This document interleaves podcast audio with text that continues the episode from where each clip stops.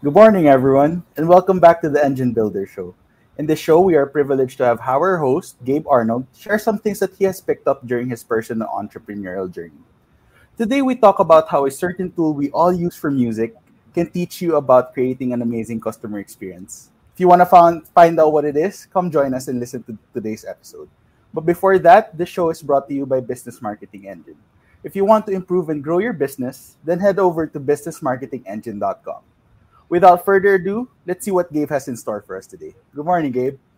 Good morning. Thank you, Jethro. And good morning, everyone. I appreciate you turning in, tuning in. And of course, whenever you watch this, I hope that you are um, having an amazing day.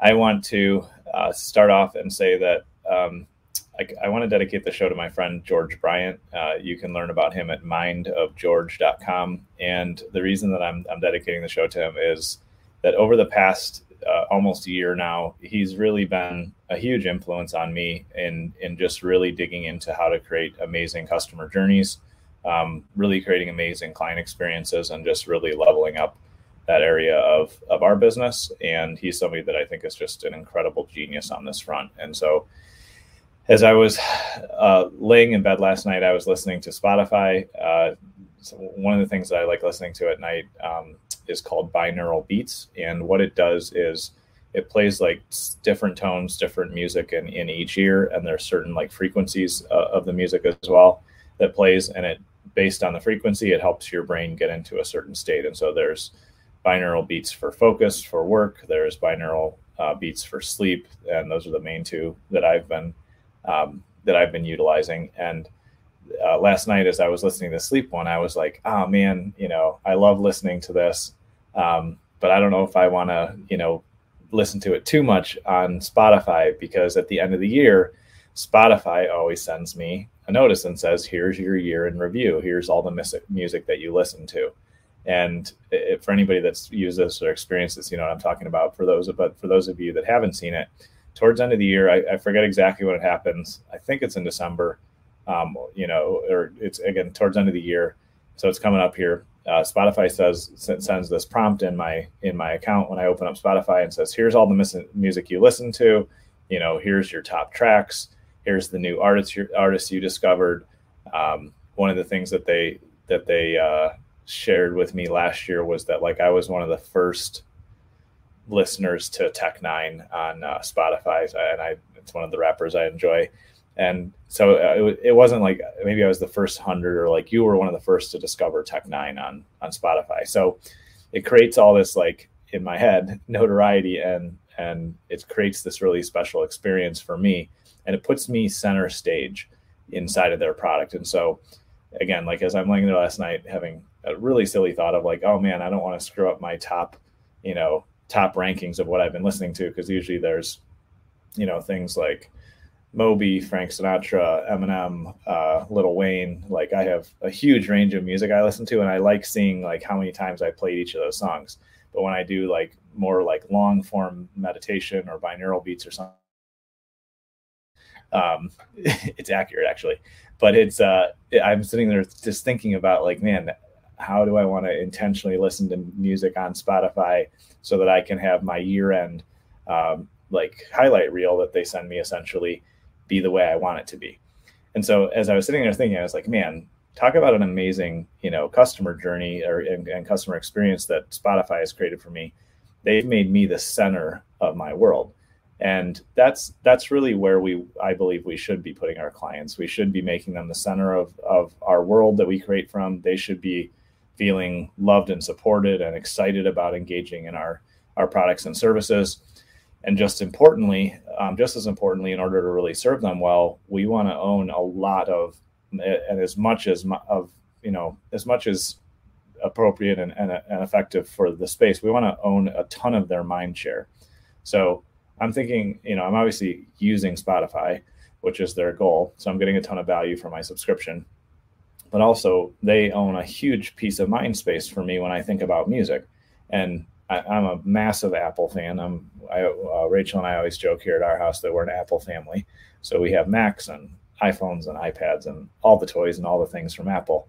Um, but Spotify has effectively taken a huge chunk of my mind space and what I utilize away from Apple because I do listen to Apple Music, but Spotify has blown them away for years. And it's really, in my opinion, it's because of the fact that they think about okay, how do we put our customer at the center of this journey, and how do we make them the hero, and how do we make them look good? And so that that was just a, a realization that I had last night as I was again sitting there, you know, starting to fall asleep and starting to just think through these things that Spotify has really intention, intentionally designed their customer journey in a way that makes me feel good about using their product and makes me feel like you know the hero in, in the story um, that I'm experiencing, the story of my life. And so I would encourage everyone today to really take time to think about how are you positioning your clients as you know as the center of the story? How are you helping them feel like the hero? And how are you in a healthy and ethical way owning as much mind share as possible in their life?